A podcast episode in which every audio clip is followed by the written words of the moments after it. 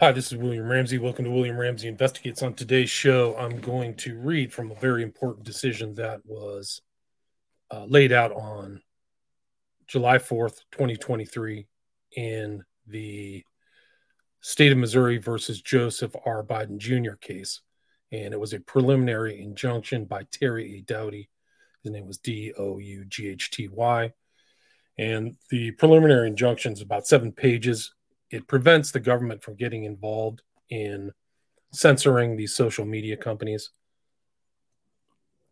But I think that this case itself is uh, really one of the most important cases I've seen in my lifetime because there is a censorship industrial complex. I think it's brought up in this, it's not mentioned as such in the memo. There's a 155 page memorandum ruling on request for preliminary preliminary injunction and it goes into kind of the reasoning behind the judge's decision uh, to have this preliminary injunction. And then I will kind of go into the media coverage, how dishonest it is. CNN just put out some joke, joker person to discuss this case. But uh, it affected me personally. I got censored and actually just got my YouTube channel back, which has been missing since probably it got shut down and flagged uh, by my own government. So, in violation of my First Amendment rights, ability to conduct free speech. And I think you'll you'll see in this when I read through the memorandum. Uh, like I said, it's 155 pages, but it's probably only 100 pages are really germane. The facts that were uh, put together for the decision, I think, are very important and very important people are involved. You'll hear Children's Health Defense, which is the presidential contender Robert F. Kennedy's um, group that's been suing a lot of these people. And he wrote that book about the real Anthony Fauci. And Fauci's NIAID pops up in this, the National Institute of Allergy and Infectious Diseases. Two real monster. Uh, Fauci is obviously a, a, horrible human being. There's a lot of horrible human beings involved in this case, uh, willing to make claims of information, disinformation, malinformation that uh, was actually true. So I think it's very important that they waged a kind of propaganda campaign against the American people. Your own so-called government uh, waged this campaign in a kind of a military fashion, without a lot of pushback. But uh, some people have characterized this as conservative or something political, and that's really a fool's kind of conclusion or statement or rhetoric, propaganda itself, because this is really about whether we're going to be free or not as a people. We have a Bill of Rights, it, covers everybody, both political parties. It's for the benefit of all people in the United States. So to have people politicizing this, and you see very smart people, like I uh, will have an article by Laurence Tribe, who was a, I don't know if he's still a professor, but he's a professor of constitutional law was, but the kind of stuff that he writes, I would be embarrassed to publish it if I was at the School of Law or anything like that, or even a, a newspaper from an intelligent guy, kind of engaged in very specious argumentation. Uh, be embarrassed, actually. I think Laurence Tribe might be unhinged, but it just shows kind of the the swill that's brought out to confuse people. So I think the best thing is to go to the actual documents, kind of like uh, John Brisson of We've Read the Documents. Let's read the actual document. It might take me two two sessions to get through the entirety of the memorandum, but it's so important the information in here, and it's it contains these people are very important in the whole issue of the the gene therapy that was brought out as a kill shot, right? So you there we're going to talk about Orwell, or the judge is going to talk about Orwell, and uh, it's still that that term, the vaccine, the layout of the vax or whatever, was censored, but it really was never a vaccine. It was gene therapy. They lied about it, and uh, Fauci lied about it, and the CDC, who's brought up in this case. So they were actively involved in disseminating false information or manipulating or maintaining information that benefited them. So I think it's just so important for people to understand all of the issues that are involved in this case, many of which maybe I don't see all of them, but uh, I'm going to try. So I, I, think it's just going to the source text and reading through the text in the document is going to be worthwhile. And then I will read the injunction, seven pages, which is in effect, which probably led to why I'm back streaming on YouTube. I don't even know why I'm on YouTube, honestly. but just kind of tinkering around right now. And uh, so here goes. So this again was filed on a very important date, July 4th, 2023. 155 page document, Judge Terry A. Doughty, federal judge, state of Missouri et al. versus Joe Biden Jr. et al. Plaintiffs consist of the state of Missouri, state of Louisiana, Aaron Kheriaty, Dr. Martin Kulldorff, Jim Hoft, Dr. Jayanta Bhattacharya, and Jill Hines. Defendants are Biden, Karine Jean Pierre, right, the spokesperson for Biden, Vivek Murthy, Xavier Becerra, HHS, Hugh Auchincloss, NIAID, CDC, Alexandra Alejandro Mayorkas, the Department of Homeland Security, Jen Easterly, CISA, the Cybersecurity and Infrastructure Security Agency, supposedly security. Um, I'll try not to have a lot of commentary, but it goes on and on, just a kind of a usual suspects of uh, people involved in this administration. So here we go. Memorandum ruling on request for preliminary injunction. At issue before the court is a motion for pre, and I will not cite the cases in this. You can go to the document. I will put a link to the document you can read through if you want to look through the actual case references, but I think it's not worthwhile to do that um, while I'm reading this. But uh, for a much more referential legal Uh, analysis, read the document itself. So again, at issue before the court is a motion for preliminary injunction filed by plaintiffs. The defendants opposed the motion. Plaintiffs have filed a reply to the opposition. The court heard oral arguments on this motion on May 26, 2023. Amicus Curiae, that's Friends of the Court, briefs have been filed in this proceeding on behalf of Alliance Defending Freedom, the Buckeye Institute, and Children's Health Defense. Introduction I may disapprove of what you say, but I would defend to the death your right to say it. Evelyn Beatrice Hall, 1906, The Friends of Voltaire. This case is about the free speech clause in the First Amendment to the United States Constitution. The explosion of social media platforms has resulted in unique free speech issues. This is especially true in light of the COVID 19 pandemic. If the allegations made by plaintiffs are true, the present case arguably involves the most massive attack against free speech in United States history. In their attempts to suppress alleged disinformation, the federal government, and particularly the defendants named here, are alleged to have blatantly ignored the First Amendment's right to free speech. Although the censorship alleged in this case almost exclusively targeted conservative speech, not fully true. The issues raised herein go beyond party lines, true.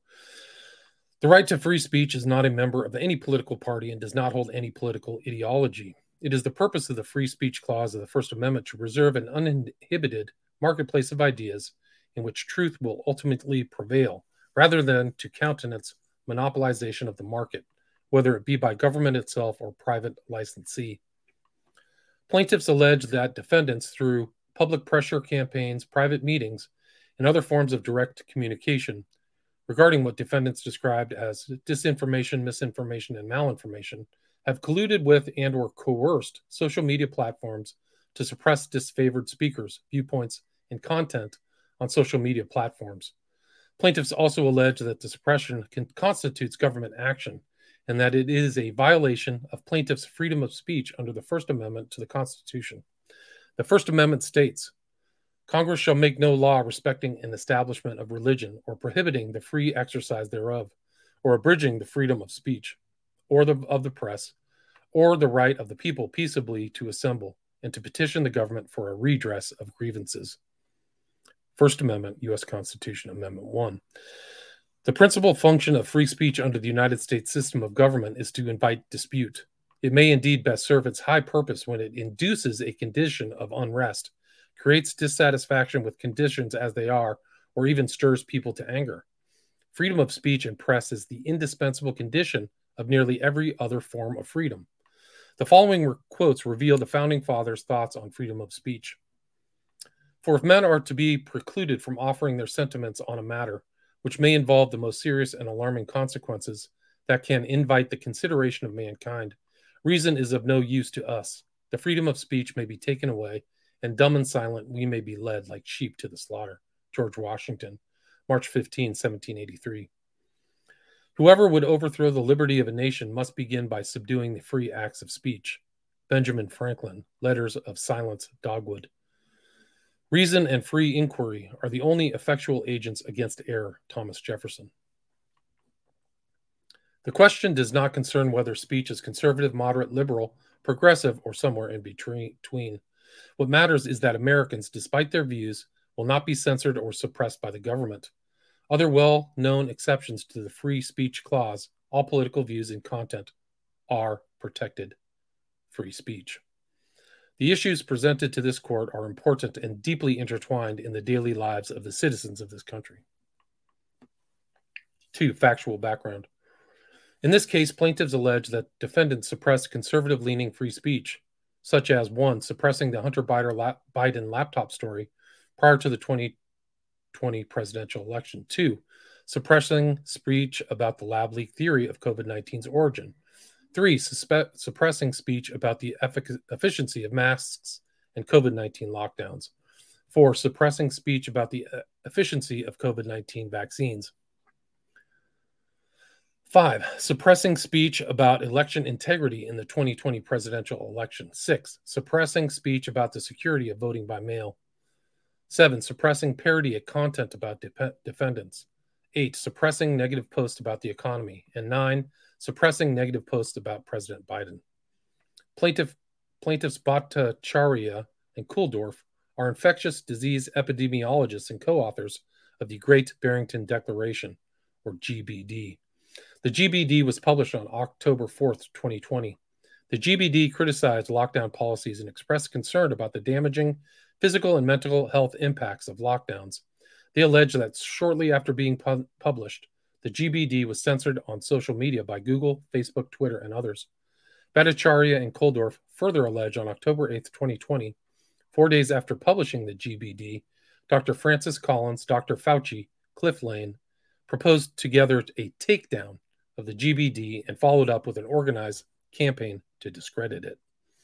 Dr. Kulldorff additionally alleges he was censored by Twitter on several occasions because of his tweets with content such as thinking everyone must be vaccinated is scientifically flawed, that masks would not provide people protect people from COVID-19 and other anti-mask tweets. Dr. Kulldorff and Dr. Bhattacharya further alleges that YouTube removed a March 18, 2021 roundtable discussion in Florida, where he and others questioned the appropriateness of requiring young children to wear face masks. Dr. Kulldorff also alleges that LinkedIn censored him when he reposted a post of a colleague from Iceland on vaccines for stating that vaccine mandates were dangerous, for posting that natural immunity is stronger than vaccine immunity, and for posting that healthcare facilities should hire, not fire, nurses. Plaintiff Jill Hines is co director of Health Freedom Louisiana, a consumer and human rights advocacy organization. Hines alleges she was censored by defendants because she advocated against the use of masks mandates on young children. She launched, launched an effort called Reopen Louisiana on April 16, 2020, to expand Health Freedom Louisiana's reach on social media. Hines alleges Health Freedom Louisiana's social media page began receiving warnings from Facebook. Hines was suspended on Facebook on January 2022 for sharing a display board that contained Pfizer's preclinical trial data. Additionally, posts about the safety of masking and adverse events from vaccinations, including VAERS data, and posts encouraging people to contact their legislature to end the government's mask mandate, were censored on Facebook and other social media platforms. Hines alleges that because of the censorship, the reach of Health Freedom Louisiana was reduced from 1.4 million engagements per month to approximately 98,000. Hines also alleges that her personal Facebook page has been censored and restricted for posting content that is protected free speech. Additionally, Hines alleges that two of their Facebook groups, HFL Group and North Shore HFL, were deplatformed for posting content protected as free speech. Plaintiff Dr. Kheriaty is a psychiatrist who has taught at several universities and written numerous articles. He had approximately 158,000 Twitter followers in December 2021 and approximately 1,300 LinkedIn connections.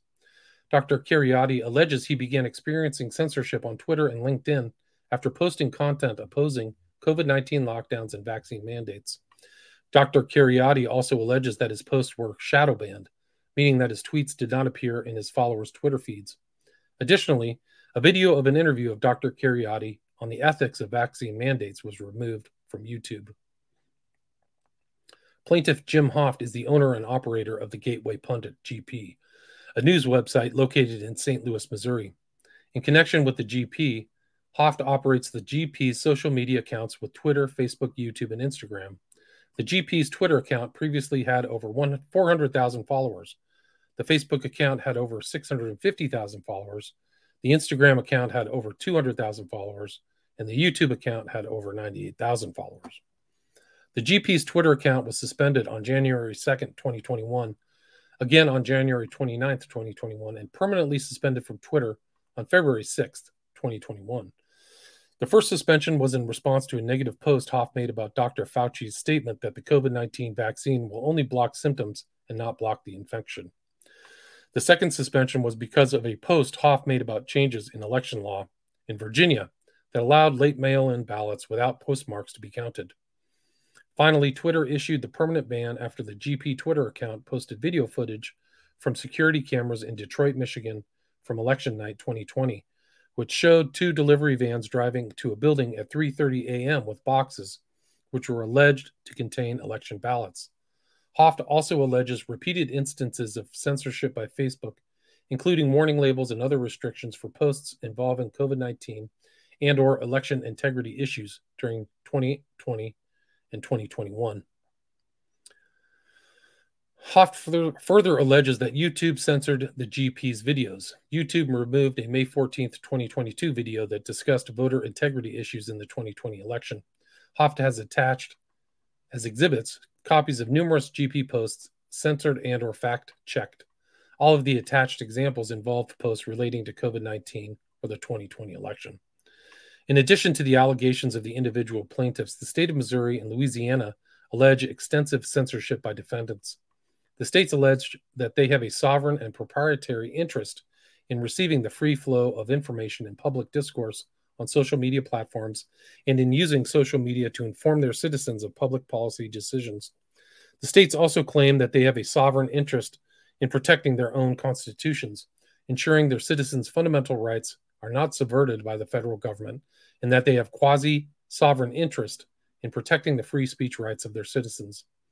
The states allege that the defendants have caused harm to the states of Missouri and Louisiana by suppressing and or censoring the free speech of Missouri, Louisiana, and their citizens. The complaint, amended complaint, second amended complaint, and third amended complaint allege a total of five counts. They are count one, violation of the First Amendment against all defendants. Count two, action in excess of statutory authority against all defendants. Count three, violation of the Administrative Procedure Act against HHS NIAID, CDC, FDA, Peck, Becerra, Murthy, Crawford, Fauci, Galatas, Waldo, Byrd, Choi, Lambert, Dempsey, Muhammad, Jefferson, Murray, and Kimberly. Count four violation of the Administrative Procedure Act against DHS, CISA, Mayorkas, Easterly, Silvers, Vinograd, Jankowicz, Masterson, Protentis, Hale, Snell, Wyman, and Scully. Count five violation of the Administrative Procedure Act against the Department of Commerce, Census Bureau, Shopkorn, Schwartz, Molina, Irizarry, and Galemore. Plaintiffs also asked for this case to be certified as a class action pursuant to federal rules of civil procedure 23A and 23B2. For the reasons discussed herein, it is only necessary to address count one and the plaintiff's request for class action certification in this ruling. The following facts are pertinent to the analysis of whether or not plaintiffs are entitled to the granting of an injunction.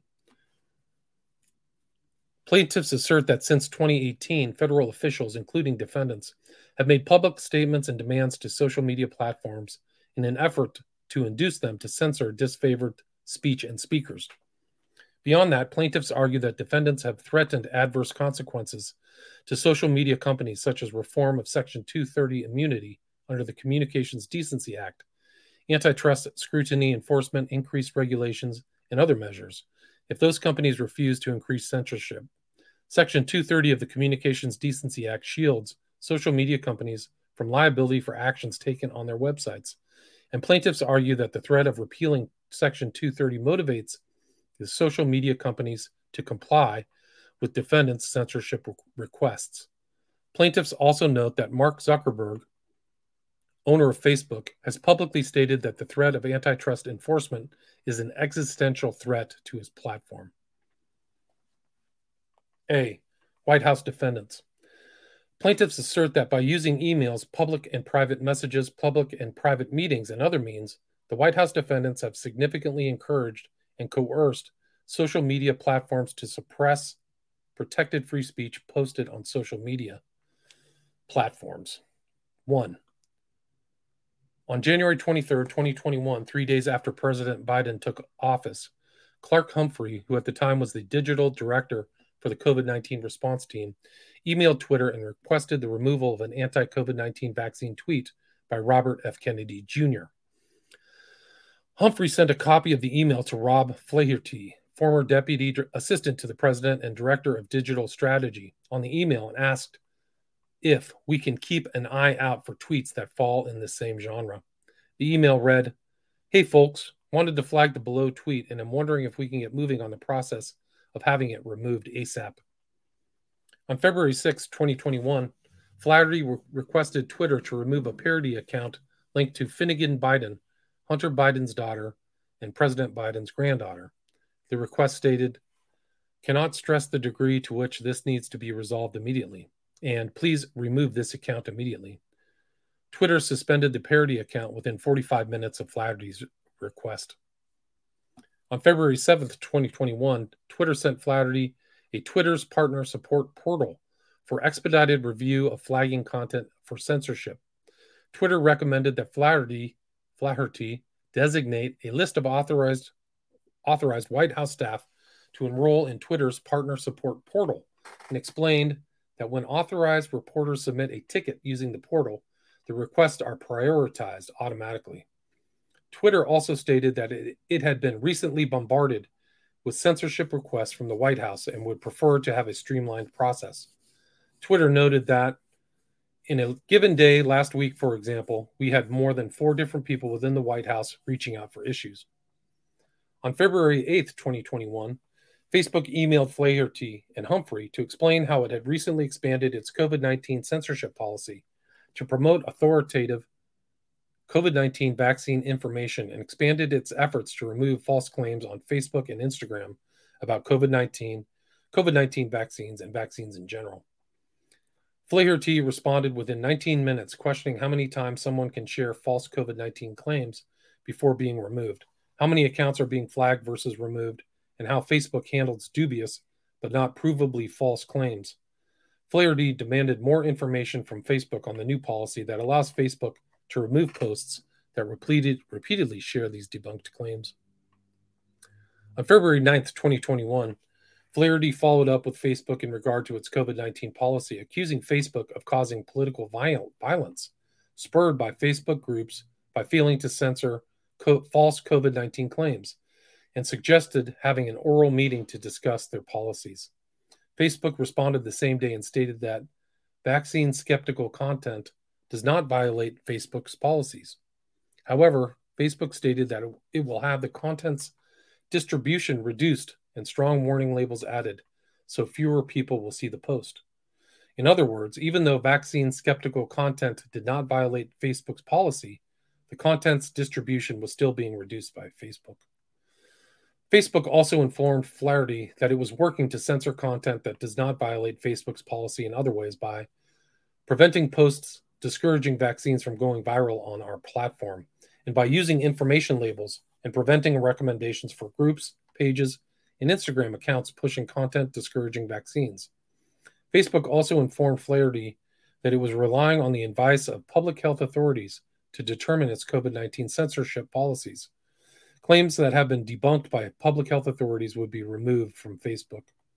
Facebook further promised Flaherty it would aggressively enforce the new censorship policies and requested a meeting with Flaherty to speak to Facebook's misinformation team representatives about the latest censorship policies. Facebook also referenced previous meetings between the White House and Facebook representatives during the transition period. likely referencing the Biden administration transition. On February 4th, 2021, Facebook emailed Flaherty about misinfo themes to follow up on his request for COVID and vaccine misinformation themes on Facebook. Some of the misinformation themes Facebook reported seeing were claims of vaccine toxicity, claims about the side effects of vaccines, claims comparing the COVID vaccine to the flu vaccine, and claims down, downplaying the severity of COVID 19. Flaherty responded by asking for details about Facebook's actual enforcement practices and for a report on misinformation that was not censored.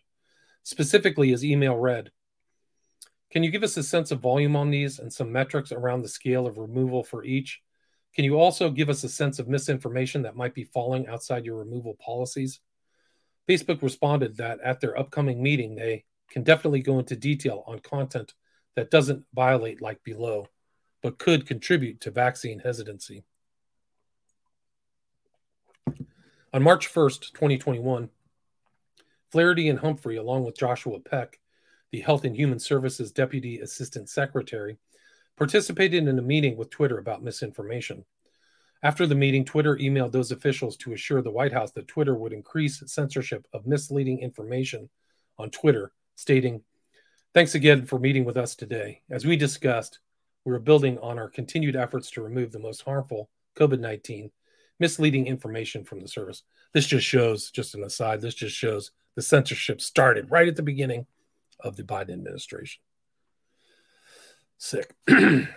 From May 28th, 2021 to July 10th, 2021, a senior Meta executive reportedly copied Andrew Slavitt, former White House senior COVID 19 advisor, on his emails to General Surgeon General Murthy, alerting them that Meta was engaging in censorship of COVID 19 misinformation according to the White House's requests and indicating expanded penalties for individual Facebook accounts that share misinformation. Meta also stated we think there is consider- considerably more we can do in partnership with you and your team to drive behavior. There you go, behavioral psychology.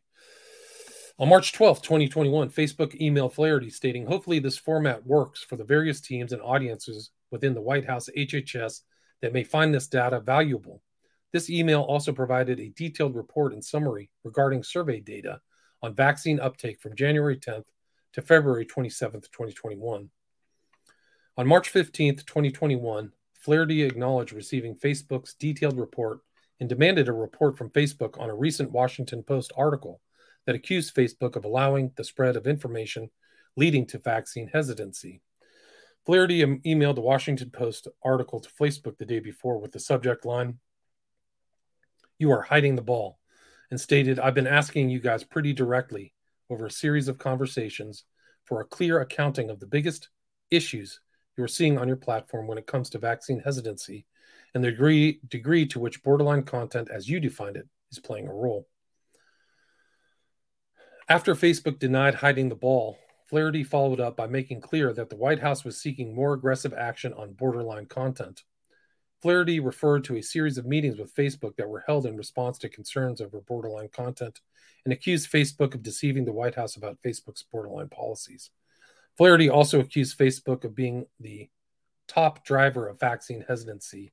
Specifically, his email stated, I am not trying to play gotcha with you. We are gravely concerned that your service is one of the top drivers of vaccine hesitancy, period.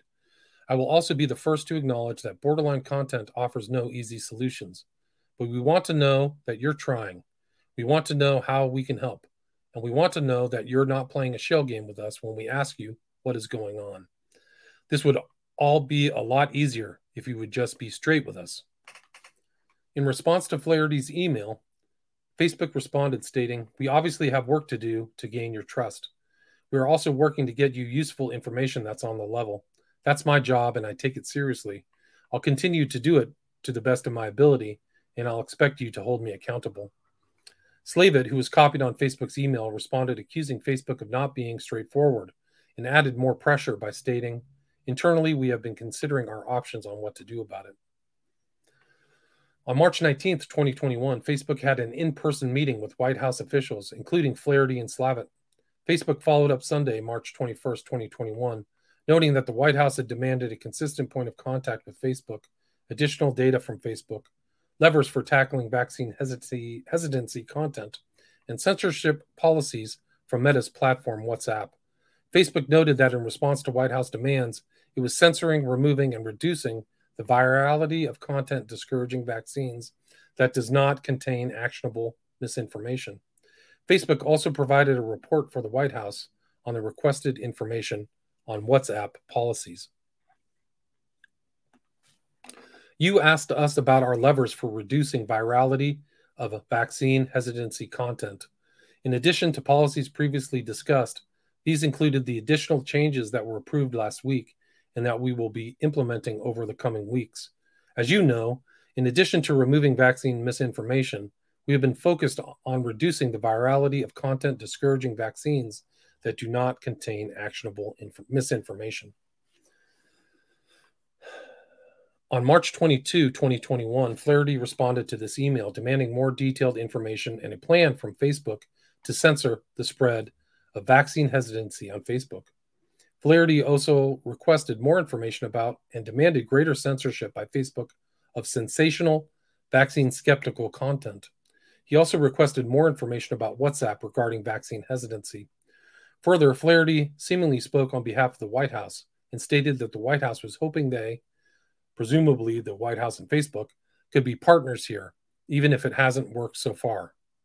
A meeting was scheduled the following Wednesday between Facebook and White House officials to discuss these issues. On April 9th, 2021, Facebook responded to a long series of detailed questions from Flaherty about WhatsApp, about how WhatsApp was censoring COVID 19 misinformation. Facebook stated it was reducing viral activity on our platform through message forward limits and other speech blocking techniques. Facebook also noted it bans accounts that engage in those that seek to exploit COVID 19 misinformation. Flaherty responded, I care mostly about what actions and changes you are making to ensure you're not making our country's vaccine hesitancy problem worse, accusing Facebook of being responsible for the Capitol riot on January 6, 2021, and indicating that Facebook would be similarly responsible for COVID related deaths if it did not censor more information. You only did this, however, after an election that you helped increase skepticism in and an insurrection which was plotted in large part on your platform.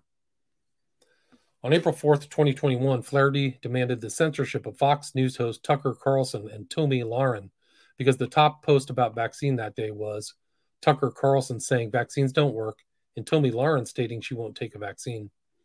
Flaherty stated, "This is exactly I want to know why I want to know that reduction looks like.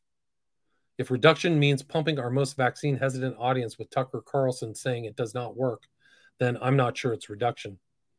Facebook promised the White House a report by the end of the week. On April 13th, 2021, after the temporary halt of the Johnson & Johnson vaccine, the White House was seemingly concerned about the, the effect this would have on vaccine hesitancy. Flaherty sent to Facebook a series of detailed requests about how Facebook could amplify various messages that would help reduce any efforts this may have on vaccine hesitancy. Flaherty also requested that Facebook monitor misinformation relating to the Johnson & Johnson pause and demanded from Facebook a detailed report within 24 hours. Facebook provided the detailed report the same day. Facebook responded, "Read the J&J news. We're keen to amplify any messaging you want us to project about what this means for people." Facebook responded to a telephone call from Rowe about how it was censoring information with a six page report on censorship with explanations and screenshots of sample posts of content that it does and does not censor. The report noted that vaccine hesitancy content did not violate Facebook's content moderation policies, but indicated that Facebook still censors this content by suppressing it in news feeds and algorithms. Other content that Facebook admitted did not violate its policy but may contribute to vaccine hesitancy are A. Sensational or alarmist vaccine misrepresentation. B. Disparaging others based on the choice to or not to vaccinate. C. True but shocking claims of personal or personal anecdotes. D. Discussing the choice to vaccinate in terms of personal or civil liberties. And E. Concerns related to mistrust uh, in institutions or individuals. Facebook noted it censors such content through a spectrum of levers that includes concealing the content from other users, deboosting the content, and preventing sharing through friction. Facebook also mentioned looking forward to tomorrow's meeting and how we can beautiful, hopefully partner together. Other examples of posts that didn't, did not violate Facebook's policies but would nonetheless be suppressed included content that originated from Children's Health Defense, a nonprofit activist group headed by Robert F. Kennedy Jr., labeled by defendants as one of the disinformation dozen. On April 14th, 2021, Slavitt emailed Facebook executive Nick Clegg with a message expressing displeasure with Facebook's failure to censor Tucker Carlson. Slavitt stated, Not for nothing, but the last time we did this dance, it ended in an insurrection. The subject line was Tucker Carlson anti vax message. Clegg responded the same day with a detailed report about the Tucker Carlson post, stating that the post did not qualify for removal under Facebook policy, but that the video was being labeled with a pointer to authoritative COVID 19 information, not being recommended to people, and that the video was being demoted. After Brian Rice of Facebook forwarded the same report on the Tucker Carlson post to Flaherty on April 14th, 2021, Flaherty responded to Rice wanting a more detailed explanation of why Facebook had not removed the Tucker Carlson video and questioning how the video had been demoted since there were 40,000 shares. Flaherty followed up six minutes later, alleging Facebook provided incorrect information through CrowdTangle. Two days later, on April 16, 2021, Flaherty demanded immediate answers from Facebook regarding the Tucker Carlson video. Facebook promised to get something to him that night. Facebook followed up on April 21st, 2021, with an additional response in regard to an apparent call from Flaherty. Thanks for catching up earlier. Facebook reported that the Tucker Carlson content had not violated Facebook's policy, but Facebook gave the video a 50% demotion for seven days and stated it would continue to demote the video. This all shows what Facebook's uh, capable of. It's worse than shadow banning. Worse than shadow banning. On April 21st, 2021, Flaherty, Slavitt, and other HHS officials met with Twitter officials about Twitter vaccine misinfo briefing. The invite stated the White House would be briefed by Twitter on vaccine information, trends seen generally about vaccine information, the tangible effects seen from recent policy changes, what interventions were being implemented, previous policy changes, and the ways the White House could partner in product work. Twitter discovery responses indicated that during the meeting, White House officials wanted to know why Alex Berenson had not been kicked off Twitter. Slavitt suggested Berenson was the epicenter of disinfo that radiated outwards to the persuadable public. Berenson was suspended thereafter on July 16, 2021, and was permanently deplatformed on August 28, 2021. Also on April 21, 2021, Flaherty, Slavitt, and Fitzpatrick had a meeting with several YouTube officials.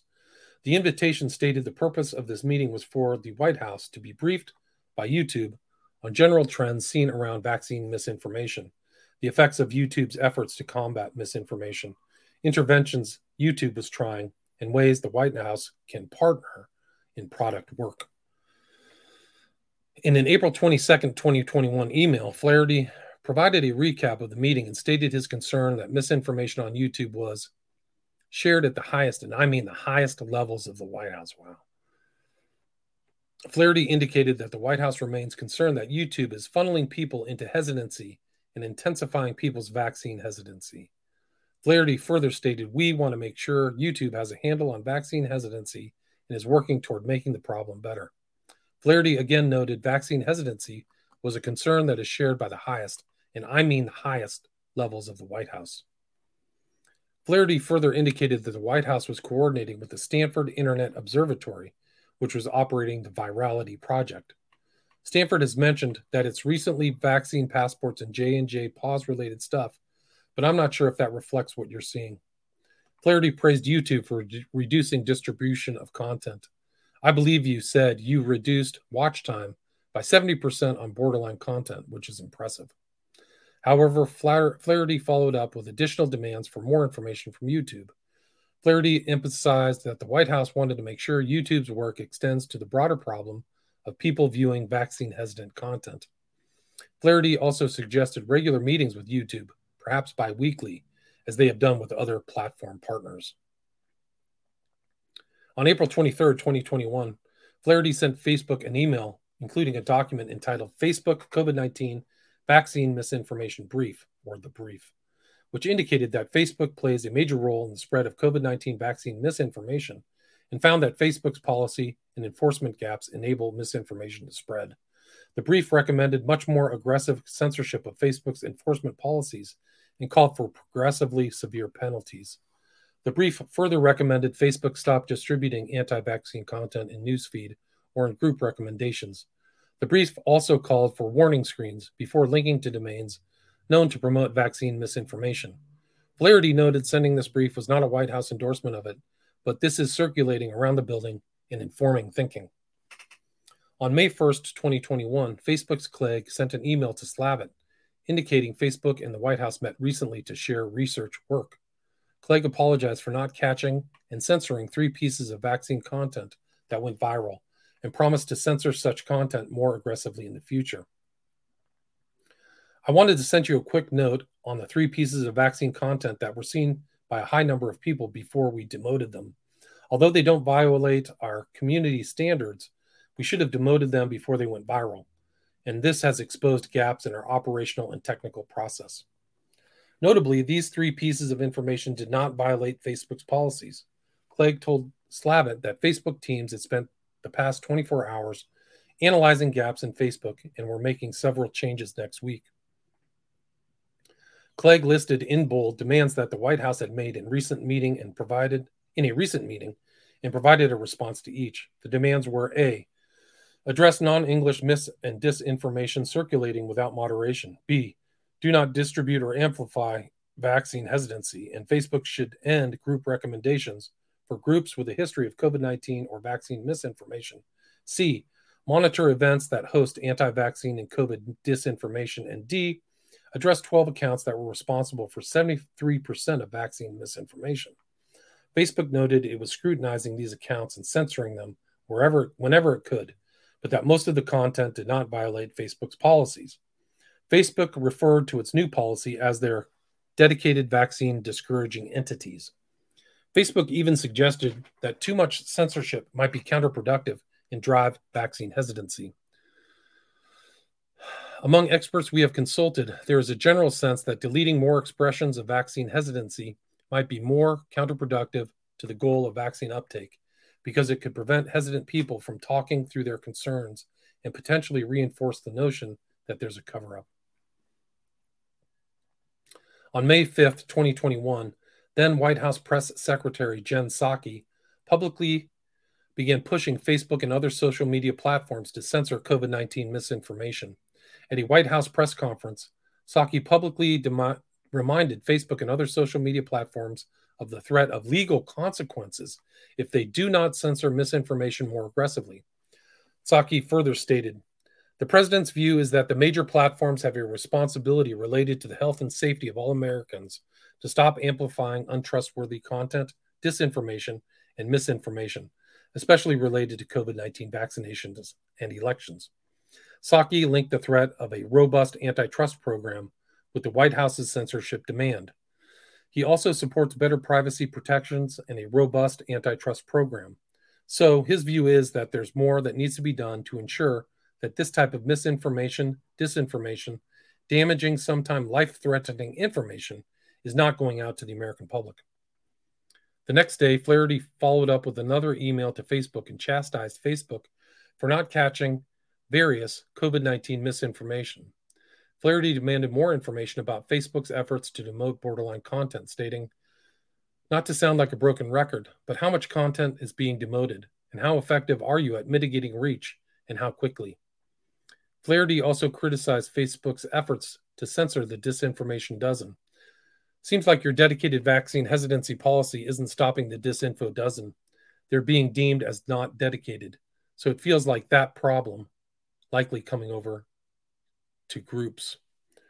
Things apparently became tense between White House and Facebook after that, culminating in Flaherty's July 15th, 2021 email to Facebook, in which Flaherty stated, Are you guys effing serious?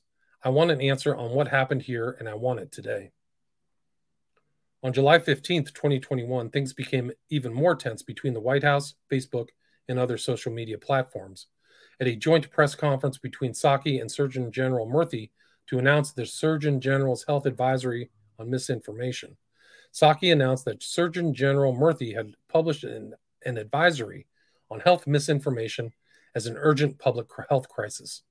Murthy announced Fourth, we're saying we expect more from our technology companies. We're asking them to operate with greater transparency and accountability. We're asking them to monitor misinformation more closely. We're asking them to consistently take action against misinformation superspreaders on their platforms. Psaki further stated, we are in regular touch with these social media platforms, and those engagements typically happen through members of our senior staff, but also members of our COVID 19 team. We're flagging problematic posts for Facebook that spread disinformation. Psaki followed up by stating that the White House's asks include four key steps by which social media companies should one, measure and publicly share the impact of misinformation on their platforms, two, create a robust enforcement strategy, three, take faster action against harmful posts, and four, promote quality information sources in their feed algorithms. The next day, on July 16, 2021, President Biden, after being asked what his message was to social media platforms when it came to COVID 19, stated, They're killing people. Specifically, he stated, Look, the only pandemic we have is among the unvaccinated, and that they're killing people. Psaki stated the actions of censorship Facebook had already conducted had already conducted were clearly not sufficient. Four days later, on July 20th, 2021, at a White House press conference, White House Communications Director Kate Bedingfield stated that the White House would be announcing whether social media platforms are legally liable for misinformation, misinformation spread on their platforms and examining how misinformation fits into the liability protection granted by Section 230 of the Communications Decency Act, which shields social media platforms from being responsible for posts by third parties on their sites. Bedingfield further stated that the administration was reviewing policies that could include amending the Communications Decency Act and that the social media platforms should be held accountable. The public and private pressure from the White House apparently had its intended effect. All 12 members of the Disinformation Dozen were censored, and pages, groups, and accounts linked to the Disinformation Dozen were removed. Twitter suspended Berenson's account within a few hours of President Biden's July 16, 2021 comments. On July 17, 2021, a Facebook official sent an email to Anita B. Dunn, senior advisor to the president, asking for ways to get back into the White House's good graces and stated Facebook and the White House were 100% on the same team here in fighting this. On November 30th, 2021, the White House's Christian Tom emailed Twitter requesting that Twitter watch a video of First Lady Jill Biden that had been edited to make it sound as if the First Lady were profanely heckling children while reading to them. Twitter responded within six minutes, agreeing to escalate with the team for further review. Twitter advised users that the video had been edited for comedic, comedic effect. Tom then requested Twitter apply a manipulated media disclaimer to the video. After Twitter told Tom that the video was not subject to labor, labeling under its policy, Tom disputed Twitter's interpretation of its own policy and added Michael LaRosa, the First Lady's press secretary, into the conversation. Further efforts by Tom and LaRosa to censor the video on December 9th, 13th, and 17th finally resulted in the video's removal in December 2021. In January 2022, Facebook reported to Rowe, Murthy, Flaherty, Slavitt that it had labeled and demoted vaccine humor posts whose content could discourage vaccination. Facebook also reported to the White House that it labeled and demoted posts suggesting natural immunity to a COVID 19 infection is superior to vaccine immunity. Wow.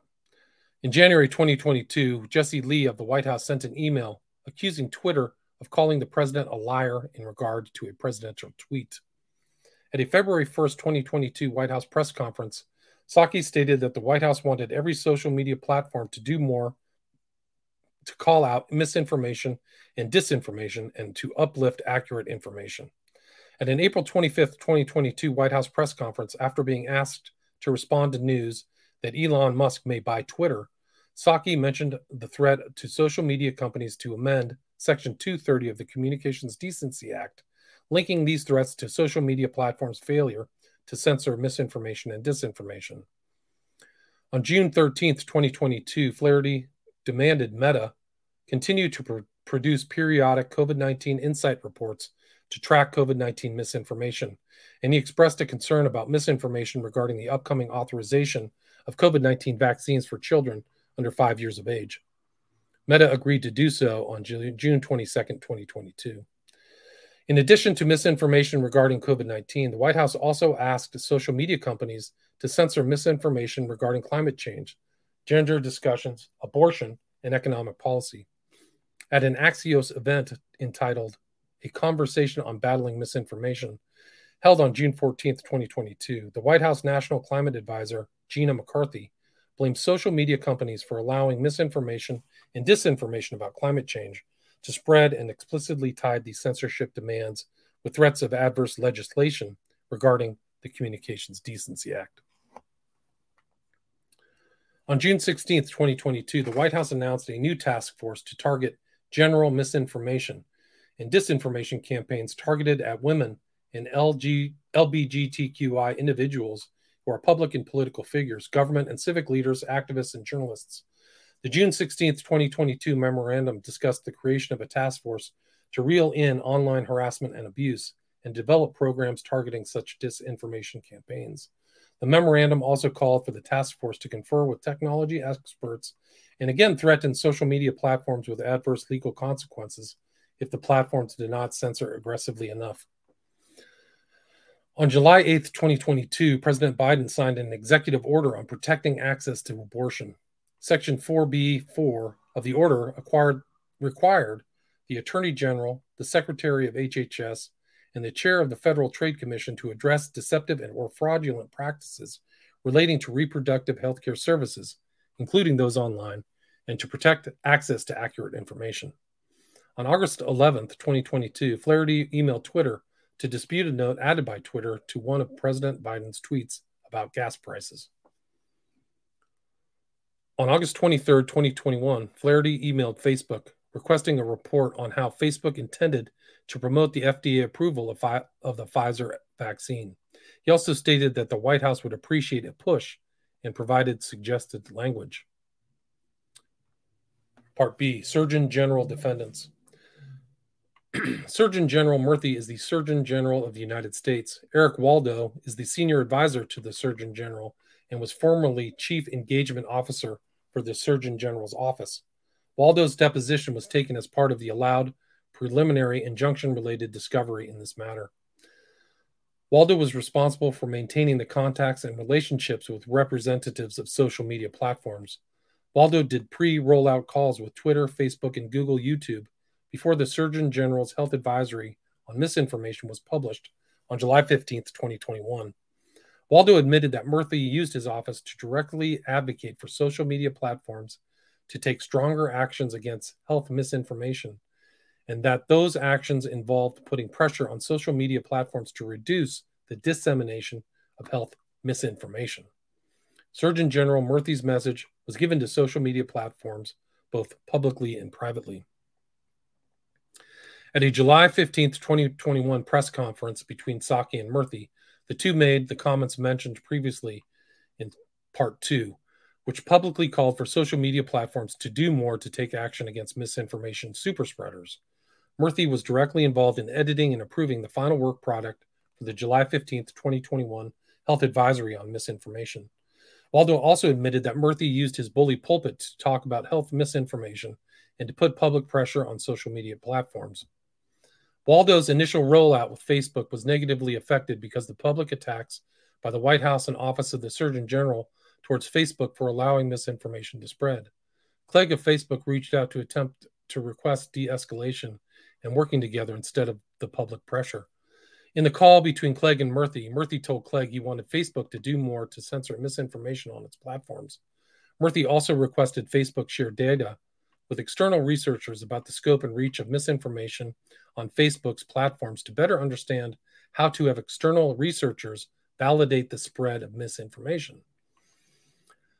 Data about misinformation was the topic of conversation in this call. DJ Patil, chief data scientist in the Obama administration, Murthy, Waldo, and Clegg all participated on the call.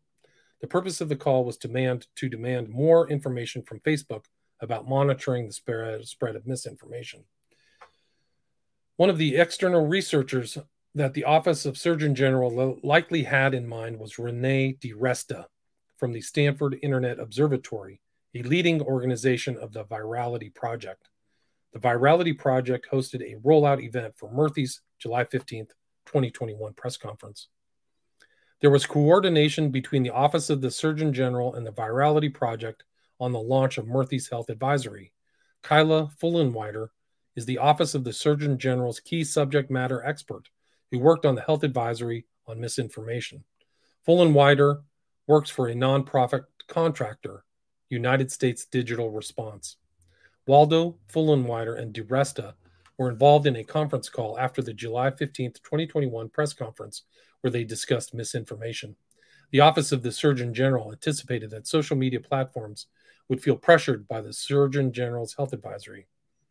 Waldo and the Office of the Surgeon General received a briefing from the Center for Countering Digital Hate about the Disinformation Dozen. The CD, CCDH gave a presentation about the Disinformation Dozen and how the CZ, CCDH measured and determined that the Disinformation Dozen were primarily responsible for a significant amount of online misinformation. In his deposition, Waldo discussed various phone calls and communications between defendants and Facebook.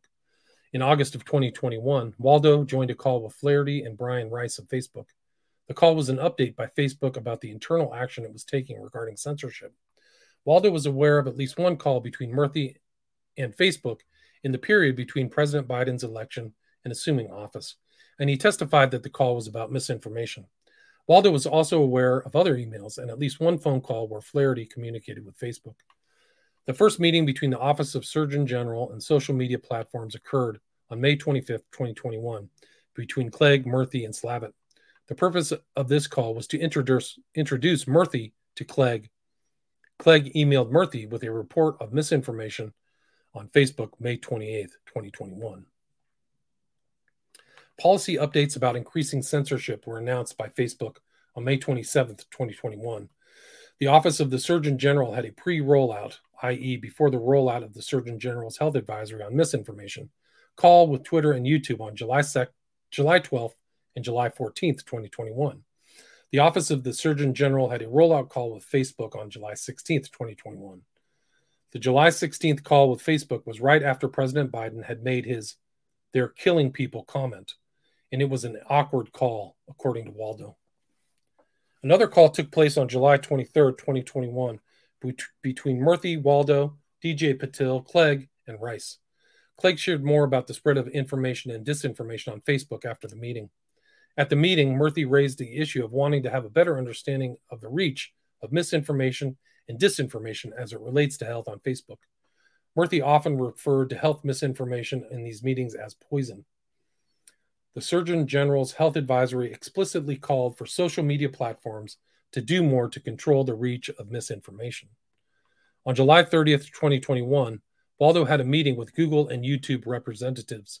At the meeting, Google and YouTube reported to the Office of the Surgeon General what actions they were taking following the Surgeon General's health advisory on misinformation. On August 10th, 2021, Waldo and Flaherty had a call with Rice calling for Facebook to report to federal officials as to Facebook's actions to remove disinformation and to provide details regarding a vaccine misinformation operation Facebook had uncovered. Another meeting took place between Google, YouTube, Waldo, Flaherty on September 14, 2021, to discuss a new policy YouTube was working on and to provide the federal officials with an update on YouTube's efforts to combat harmful COVID 19 misinformation on its platforms. After the meetings with social media platforms, the platforms seemingly fell in line with the Office of Surgeon Generals and the White House requests. Facebook announced policy updates about censoring misinformation on May 27, 2021, two days after the meeting. As promised, Clegg provided an update on misinformation to the Office of Surgeon General on May 28, 2021, three days after the meeting, and began sending bi weekly COVID content reports on June 14, 2021. On July 6, 2021, Waldo emailed Twitter to set up the rollout call for the Office of the Surgeon General's Health Advisory on misinformation and told Twitter that Murthy had been thinking about how to stop the spread of health misinformation. He knew Twitter's teams were working hard and thinking deeply about the issue, and that he would like to chat over Zoom to discuss. Twitter ultimately publicly endorsed the Office of the Surgeon General's call for greater censorship on health misinformation. Waldo sent an email to YouTube on July 6, 2021, to set up the rollout call and to state that the Office of the Surgeon General's purpose was to stop the spread of misinformation on social media platforms. YouTube eventually adopted a new policy on combating COVID 19 misinformation and began providing began providing federal officials with updates on YouTube's efforts to combat misinformation. Let's see how much longer this goes on. I think that's probably a good stop. I'm at the one hour mark, so I made it to page 33. It'll probably take three full hours to read through this thing. So that was part one of the Missouri v. Biden memorandum ruling on request for preliminary injunction, of which the preliminary injunction was granted on July 4th, 2023. Thank you for listening.